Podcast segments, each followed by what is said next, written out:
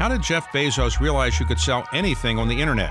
Why did Bill Gates create Control Alt Delete? How did synchronized swimming prepare Christine Lagarde for international politics? What made Bob Iger bet big on Marvel? And what inspired Diane von Furstenberg to create the wrap dress? On the David Rubenstein Show, peer to peer conversations, I uncover the untold stories of the world's most successful leaders. Listen now on Apple, Spotify, or wherever you get your podcasts. Welcome to For the Ages, a history podcast presented by the New York Historical Society and hosted by David Rubenstein. Join us as he deftly explores the rich and complex history of the United States with some of the nation's foremost historians and creative thinkers. Because history matters.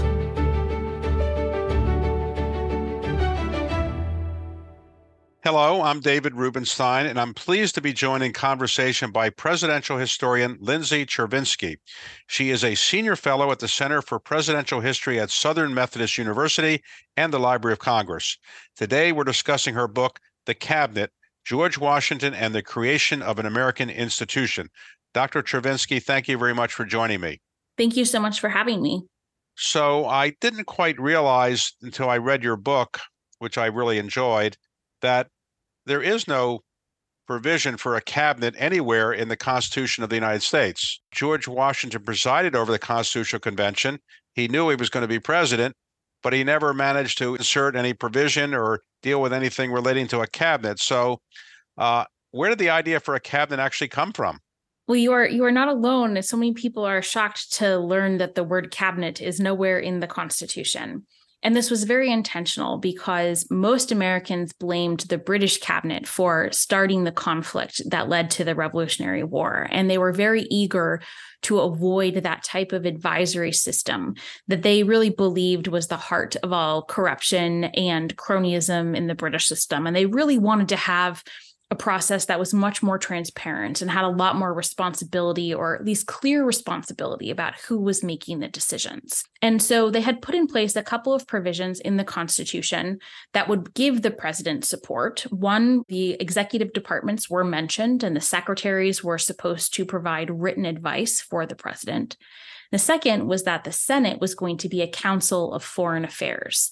And that makes a little bit more sense when you're talking about a Senate of 22 people instead of a Senate of 100 people as an advisory body. And Washington, as you mentioned, was the president of the Constitutional Convention. And so he fully expected to use these options when he became president. But like all best laid plans, sometimes once you actually get into office, what you think is going to work doesn't. And that was very much true for Washington. And he was willing to experiment and try new things because the Constitution was so new and still very much in flux. And he realized about two and a half years into his presidency that some subjects, like war and trade with foreign nations are simply too large to only discuss with one advisor. And so on November 26th, 1791, he convened his first cabinet meeting with all of his department secretaries and then used his previous experience, his previous leadership experience as the commander in chief of the Continental Army as a model for how to guide those conversations and how to lead that group of men. So that's two years into his presidency before he actually has a cabinet meeting. Is that right? That's right. So go back to the Constitutional Convention for a moment. You point out in your book that the members of the Constitutional Convention thought that the President of the United States should have some advisors, and they debated whether they should create a special executive council of some type, which would uh, give him advice from time to time beyond what the Senate might do. And they ultimately, many times, uh, talked about it, but they never actually went ahead and put that in the Constitution. Is that right? Yes, that's right. They actually explicitly voted down proposals for different types of executive councils or advisory bodies, and for a couple of different reasons. One, they felt maybe it would limit the president's ability to make decisions or limit presidential power. And that had been one of the real problems of the Articles of Confederation that there wasn't one person who could make decisions and then act with decisiveness. So they weren't eager to replicate that process. Another was they felt like it might be a place for corruption to grow. They felt like it would lead to a cabal of intrigue, and they were very much trying to avoid that again. And they thought maybe it would make people too powerful, and they wanted to have a more streamlined hierarchy where it was clear who was calling the final shots, who, you know, where the buck really stopped, to use Truman's phrase. Okay, so George Washington's elected unanimously expending no money on getting elected, which is a rarity today, of course. Uh, he has an obligation to appoint cabinet officers. Now, the Constitution doesn't say once you appoint them, they come together and meet in a cabinet, but he does have a responsibility to appoint, presumably, people to head various departments. So, in the initial selection of cabinet officers or officers of these executive departments, how many does Washington pick and who does he pick? Well, this process I think is so interesting because it really demonstrates that the the early government was so much still in flux and evolving long past the Constitutional Convention. The Constitution mentions executive departments, but it doesn't say how many or what they're supposed to do. That was the work of the first federal Congress. It's really amazing. The first federal Congress, in the first year, they created the judiciary system, they created the executive departments, and they passed the Bill of Rights. So no Congress is ever going to be more effective than that particular one. But in terms of the executive departments, they created the Department of State, the Department of War, the Department of the Treasury, and an Attorney General, which did not have a, Department of Justice, but was really more of like a legal advisor to the president and the other secretaries. So for those four positions, Washington selected Thomas Jefferson for his Secretary of State, Henry Knox for his Secretary of War, Alexander Hamilton for his Secretary of the Treasury, and Edmund Randolph for his Attorney General. And he did so very intentionally. Those four men had different expertise and knowledge and experience than he did. So they supplemented what he brought to the office. He intentionally wanted people who thought differently and pushed back and said no and could provide new perspectives. And Washington's contemporaries recognized that for the time, they were a very diverse group. Now, we would see that group and we would think that's five white guys. But they looked at it and they saw it was people from different parts of the country, different economic backgrounds, different education, different cultural or economic traditions or factions. And that was really important at a time when Washington was trying to bring the country together and there weren't emotional ties between the states or between the American people and the federal government. Now, if I recall, Jefferson was not in the country at the time that Washington asked him to be Secretary of State. And if I recall, Jefferson didn't learn had he been picked as Secretary of State till about two months later when he came back from France. Is that right or wrong? That's right. So when Washington was trying to figure out who was going to be the Secretary of State, the most experienced diplomat in the United States of, of Americans was John Adams, and he was the vice president, so he was not available. John Jay was probably the second most experienced, and Washington gave him the choice of Secretary of State or Chief Justice of the Supreme Court, and he chose Chief Justice. So then Washington was trying to figure out, okay, well, who's next? And he was very close with James Madison at that point, who was also very close with Thomas Jefferson. And he recommended that Jefferson be selected. And Washington thought that was a good choice. Jefferson was fluent in French, which was the language of diplomacy at the time, and had been at several different European courts. But he was on his way back from France, so he couldn't exactly be consulted. And so Washington just kind of went ahead and did it with Madison's encouragement that he would say yes or with Madison's encouragement that he could convince Jefferson to do it. And so when Jefferson returned back to the United States, he basically had a letter on his desk saying, Congratulations, you've been appointed as Secretary of State. So when these individuals are, are appointed these positions, they have to be confirmed by the Senate in the way that we look at confirmation today, they're typically contentious votes and things like that. But were those confirmations then done with a Senate vote? And was it contentious in any way for any of those cabinet officers? Confirmations were done with the Senate vote. That's again something that was determined by the first federal Congress how these individuals would be selected and approved and also removed. So they were all approved by the Senate. Generally, the Senate deferred to the president for much of American history, really up to the mid 20th century, unless someone had a very clear conflict of interest or something in their past that suggested that they were untrustworthy. And so there were occasional rejections, but at the cabinet level, it was relatively rare. So you point out in your book that from time to time, as general of the Revolutionary War effort, Washington would bring together his senior officers in a kind of cabinet like or council like uh, setting where he would ask them to give their views and he would like them to have some conversations back and forth. Is that the model that he liked to engage in, which is to actually have people talk back to him about their views? And, and did he take anything from being a general in the Revolutionary War, the way he ran it, to the way he ultimately ran the cabinet or consulted with his executive officers? Absolutely. I think this is one of Washington's greatest strengths as a leader, which was that he was very aware of what he didn't know. He was very aware of his weaknesses. So anytime he had to make a, a, big decision as commander of the army, anytime he had to order a retreat, which would be potentially controversial, anytime he had to build consensus, he would call together his officers ahead of time he would send out a list of questions so that they could be prepared and then use that list of questions as the meeting agenda. And then if the officers disagreed which happened a lot because there were different people with different personalities and different opinions and big egos sometimes and very keenly aware of their sense of honor he would ask for written opinions so that he could be sure he had heard from every person, to be sure that he understood all of his different options, to ensure that he had evidence about who said what in the event that he needed it. And then he would, of course, make his own decision based on, on that input and enforce it. And he borrowed that same model and he applied it. He basically copied and pasted it directly into the executive branch. And it worked for a couple of reasons he liked having sometimes contentious debate. He didn't mind the conflict. He wasn't trying to avoid it. It was helpful for him, for his first his officers and then his secretaries to basically stress test the various different options. And so he could kind of sit back and see where the weaknesses and where the strengths of various positions were. It also allowed him to hear from a lot of different people to ensure that everyone was heard from.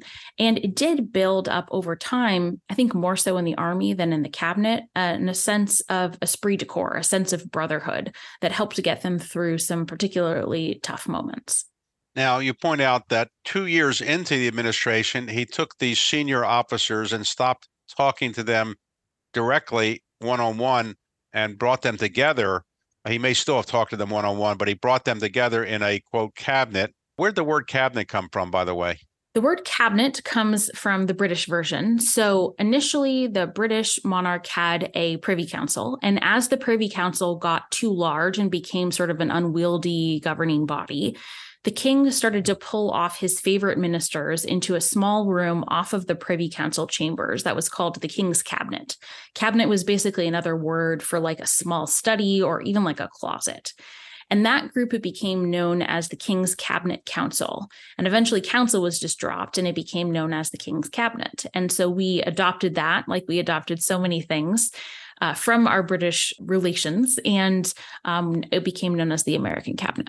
Okay, so when he is bringing these officers together in a cabinet form, does he um, do this on a frequent basis, once a day, once a week, once a month? How frequently does he bring them together? It really depended on what he needed at that particular moment. So, the high point of cabinet meetings in Washington's administration was in 1793 when he was trying to figure out how to keep the United States out of the war between France and Great Britain, which is called the Neutrality Crisis. And at that point, that summer of 1793, the cabinet met up to five times per week, sometimes several hours per day. As a side note, they met in Washington's private study, which was a relatively small room, about 15 by 21 feet, no air conditioning in Philadelphia in August. And at this point, Hamilton and Jefferson really despised each other. So that can't have been a particularly fun meeting environment. Um, so that was the high point of the cabinet meetings towards the end of his presidency, as Washington's initial cabinet retired or resigned, and he replaced them with secretaries that were really not as good of quality as the initial appointees. He preferred to meet with them less, either one on one or in writing, and only met a couple of times per year if he was dealing with a major decision or a precedent setting situation. Now, I've observed the same phenomenon in recent days because when I worked in the White House, uh, President Carter said he was going to have a cabinet government. And then he, after he had a couple cabinet meetings, he kind of dropped the idea because he realized you can't make a decision with, in that case, 20 different people sitting around a room.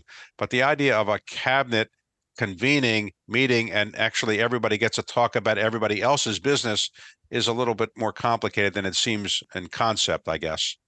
Yes, absolutely. And and while Washington was meeting with his cabinet, he only really brought issues to cabinet deliberations that did require the input of multiple departments. So for example, with the neutrality crisis, that had of course economic implications if you cut off trade, it had war implications if you were trying to avoid war and for the Department of State for diplomatic implications if you're trying to come up with some sort of engagement for issues that were really just about one department, he continued to manage those one on one with the secretaries or in writing. Because, as you said, if you have everyone in on every decision, nothing ever gets done. So, for those who have watched the play Hamilton, they know what you just alluded to that Hamilton and Jefferson were not exactly uh, bosom buddies and they had different points of view. Uh, how did Washington try to arbitrate the differences, or did he give up trying to arbitrate this and just deal with them one on one? Well, for a long time, he did really try and arbitrate. And it was interesting because initially, well, Hamilton and Jefferson disagreed about pretty much everything from day one, but they were at least respectful initially in that disagreement. And that was partly because, you know, they represented very different backgrounds. They came from very different places. They presented themselves in different forms of masculinity. I mean, every single thing you can possibly imagine, they kind of disagreed on, but they were respectful. The more time they spent together, however, they became convinced that the other person was a mortal threat to the future of the Republic, and something had to be done to take that person down. So Jefferson founded an opposition newspaper while he was still Secretary of State and started to sort of build up an opposition party. Hamilton tried to take down Jefferson. And, and they were doing these things while they were in the cabinet and would often complain to Washington privately about the other person he would dismiss those complaints. He he urged them to try and work together. He pleaded with them to stay in the cabinet because he did feel that having both perspectives was really useful and important to to be the best president he could be he told them that they were both patriots and they were both um, good small r republicans and they should try and work together and that worked for a while he actually kept jefferson in the cabinet about two years longer than Jefferson wanted to be there.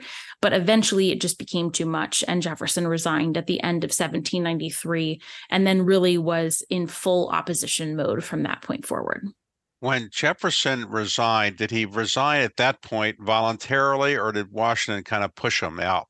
No, it was very much voluntarily. I think that had he been willing to stay, Washington would have kept him for a long time.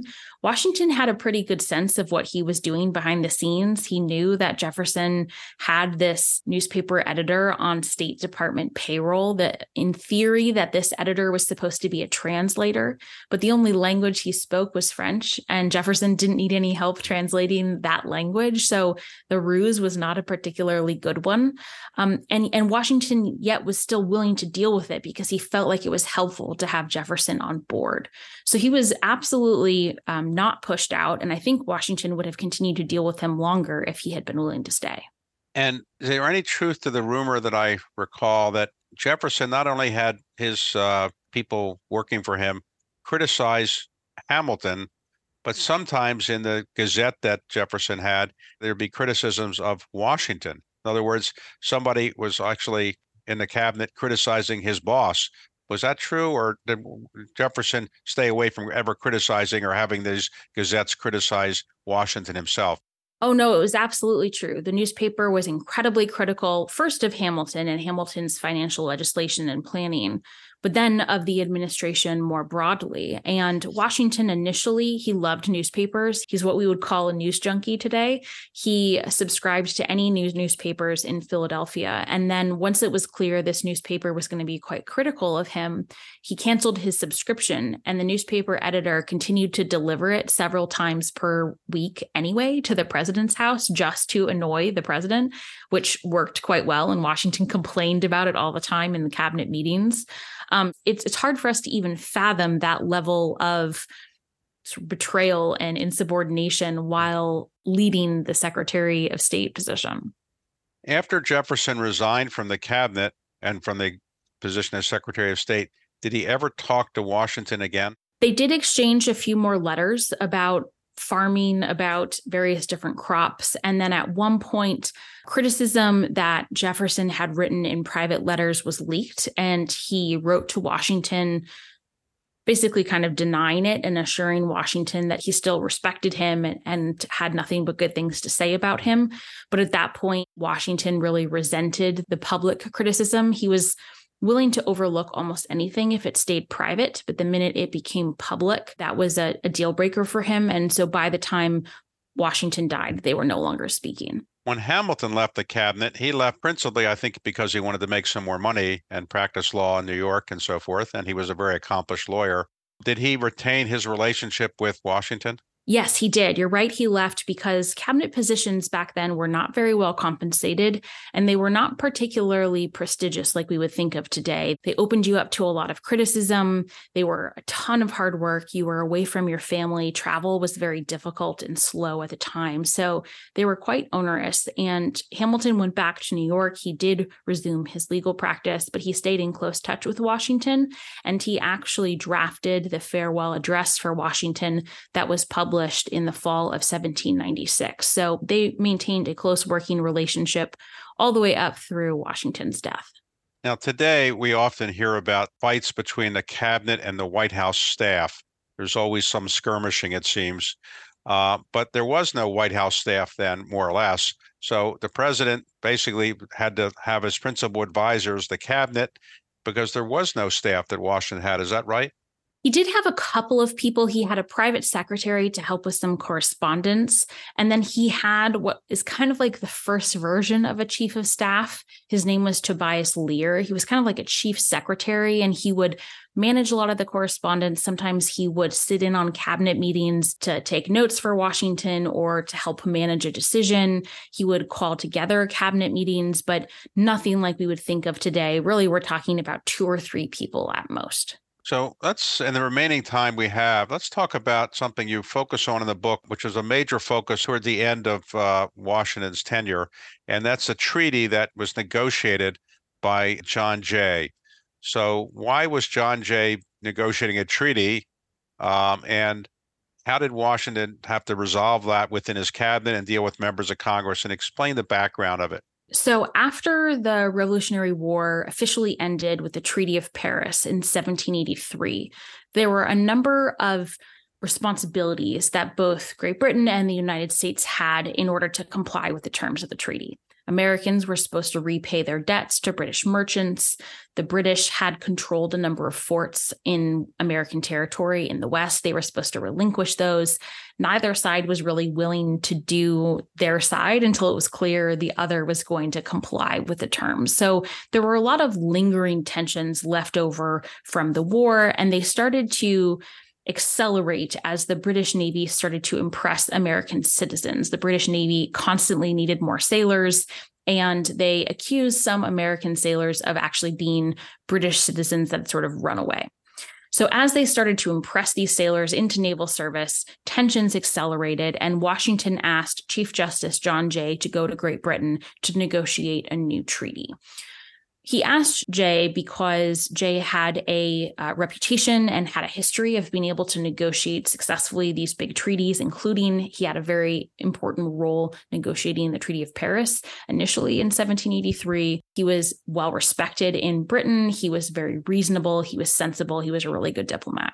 And at the time, it wasn't that unusual for the Chief Justice to do that, although it seems really unfathomable to us today. Jay got what I think is the best treaty that could happen under the circumstances at the moment. The United States had no leverage, they had no bargaining power, and yet they did manage to get some concessions from the British. However, it was very unpopular in the South in particular because it didn't require British to pay compensation in the same way to Americans that owned enslaved individuals as it did other debts. And so it was deemed as this big betrayal to Southern interests. The Senate did ratify the treaty, even though they had some objections, and Washington did sign it. And then it went to the House of Representatives for them to raise money to fill out the various different forms and clauses that were required. And because this treaty was so unpopular, some of the Jeffersonian Republicans in the House thought that they would request all of the executive papers pertaining to this treaty because they figured that they might embarrass the administration and therefore scuttle the treaty. They made that request, and Washington sent a letter back on March 30th, which I think is like one of the most incredible letters that has ever been written by an American president. And he did so with his cabinet's approval because he asserted executive privilege for the first time. But he did so in a very careful way. First, he acknowledged the right of congressional oversight and he listed all the times that he had previously complied with their requests for documents. He drew a distinction between sort of regular congressional oversight and impeachment inquiries, saying that if this was an impeachment inquiry, it would be a much higher bar, and he would, of course, turn over these papers. But in this moment, diplomacy required secrecy, what we would think of as sort of a national security argument. And he felt like it would be damaging to the nation's long term diplomatic interest to air all of the negotiations. And then he turned to the House and he said, I was at the Constitutional Convention when we were deciding who was going to participate in the treaty making process, and the House has no role. And he accused them of trying to basically usurp additional constitutional authority that was not appropriate. And he said, If you don't believe me, I have the journals from the Constitutional Convention in the Department of State offices, and you are welcome to come check them out. So it is a remarkably snarky document, which Washington doesn't usually do, but it is precedent setting in that it establishes the concept of executive privilege. He put his weight behind the treaty, resistance to it absolutely crumbled. And it lays out this various different elements of what it means to have congressional oversight and the importance of presidential participation. Speaking of congressional oversight, uh, there's a very famous incident which you describe in your book where George Washington is trying to get, I think, confirmation of some of his appointees, and maybe it's ambassadors, um, and he goes up physically to the Senate to get uh, discussion with them about these appointees. And then he is treated very poorly, in his view, and resolves never to go back physically to the Senate. And I think he never did. What is that all about?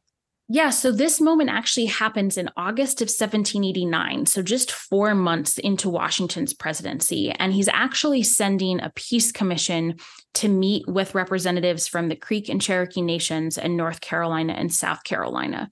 And so he wants the Senate's advice on what sort of instructions he should give to that peace commission. He had planned the meeting, he sent them questions, he sent them documents to review, he basically assigned them homework on the day of, he showed up. He had an address explaining the situation and he had a list of questions, like he had so often done with his councils of war and then in the future with his cabinet. And instead of deliberating on those questions like Washington wanted, or debating or providing various ideas, the Senate was silent and didn't say anything for a while, and then finally asked if they could refer it to committee to discuss it privately and have him come back the following week for his recommendation. And Washington absolutely lost his temper. He yelled at them. He told them it defeated every purpose of his being there. And while he did eventually agree to come back, he reportedly said on the way out that he would never again return to the Senate for advice, and he didn't. And as a result, no president has ever returned to the Senate for advice in that way, as the delegates at the Constitutional Convention really expected and anticipated. And I think this moment is so illustrative because he concluded that the Senate was annoying and they were not responsive and they were not going to provide the immediate feedback that he needed to conduct diplomacy, to lead as a president had to. And so he had to look for alternatives and be creative about how he would get input. And that ultimately did lead to the cabinet a couple of years later. So if somebody is thinking about reading your book, but not quite sure, uh, what would you like to summarize the main premise of the book? And why would you think somebody would be better off to read the book rather than just listen to the premise of the book? The main premise is that the cabinet is a creative solution that Washington made in real time while trying to respond organically to challenges that he could not possibly foresee. And as a result, has created an institution that defines the presidency. Great presidents use their cabinets brilliantly and flourish with that flexibility. Poor presidents are really hamstrung by it. And I think the cabinet is the very best way to understand a presidency. And hopefully, this book will help you see why. So, after doing this particular book, uh, are you more enamored with or impressed with George Washington, or a little bit less enamored or less impressed with George Washington. And I should point out you're a graduate of George Washington University as well. Is that right? I am. I am. I wouldn't say that I'm enamored. I have I have a very clear sense of his flaws and limitations, but I certainly came away from the book with more respect for what he accomplished and what he did. I think that being the first president was a nearly impossible task. And the number of decisions that he had to make for the first time were nearly limitless and with with often no model to follow and relatively little guidance usually i avoid hyperbolic statements like this but there was no one else that could do that job because he was the only person that had the stature and the national reputation and the trust of the american people to wield that kind of power for the first time. And that is a type of pressure I cannot even begin to comprehend. And so I have enormous respect for someone who could do it, who knew when to close his mouth and not say anything, and then when to walk away. So, if you had a chance to have dinner with George Washington and you had a chance to ask him one or two questions that are in your mind as a result of researching this book, what would you like to ask him? Oh, that's such a good question. No one has ever asked me that before. Um, I guess I would ask him. He had a falling out with Edmund Randolph, who had been the attorney general and then the secretary of state. And I would like to ask him how he felt about it because he very rarely left a record of his feelings, of what he was thinking. He just left a record of what he did. He acted pretty hastily because he wanted to separate himself from any hint of tarnish or any hint of misdeeds. And I wonder if he regretted that hasty action. So I think that I would ask him that. And then with this next book that I'm just finishing up now, I'm writing about John Adams' presidency and his establishment of the peaceful transfer of power and other critical precedents and norms. And I think that Washington actually makes some mistakes in his final years. And I would like to ask him about those as well. Interestingly, Washington as president of the United States has as his vice president for eight years, John Adams. Does he ever consult with John Adams on any of these issues or he just ignores him completely? He sent John Adams a letter early in his presidency asking for some advice on a number of issues including you know what sort of events should the president host? How accessible should he be? Can the president attend private events as a citizen? Can he spend time with friends? Things like that. And then there are a couple of other moments where he sends him a letter, maybe asking about something, but mostly kept Adams at arm's length. He never invited Adams to a single cabinet meeting. He really kept him out of the loop of governing decisions, including when Adams was trying to decide what to do with his cabinet. Washington really withheld some very important information that I think would have been quite useful to Adams as he was deciding what to do with his cabinet secretaries. Subsequent to uh, that transition of power, I thought that Adams kept all of the officers in the Washington cabinet, which he later regretted. Is that right? Yes, he did. And partly, I mean, I think this decision is a little bit sometimes misunderstood, he knew that Washington had had a lot of trouble getting people to fill those positions. It was really hard to find replacements. And he figured if Washington had trouble, he would have trouble.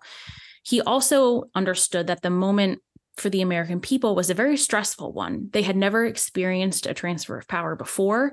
They had only known Washington as president. And while we know what happened, they didn't necessarily know what happened and they didn't know how it would go. And so, if he could provide some continuity in the departments, some stability, he thought that that would be really reassuring for the American people. But he did ultimately grow to regret it and pretty quickly.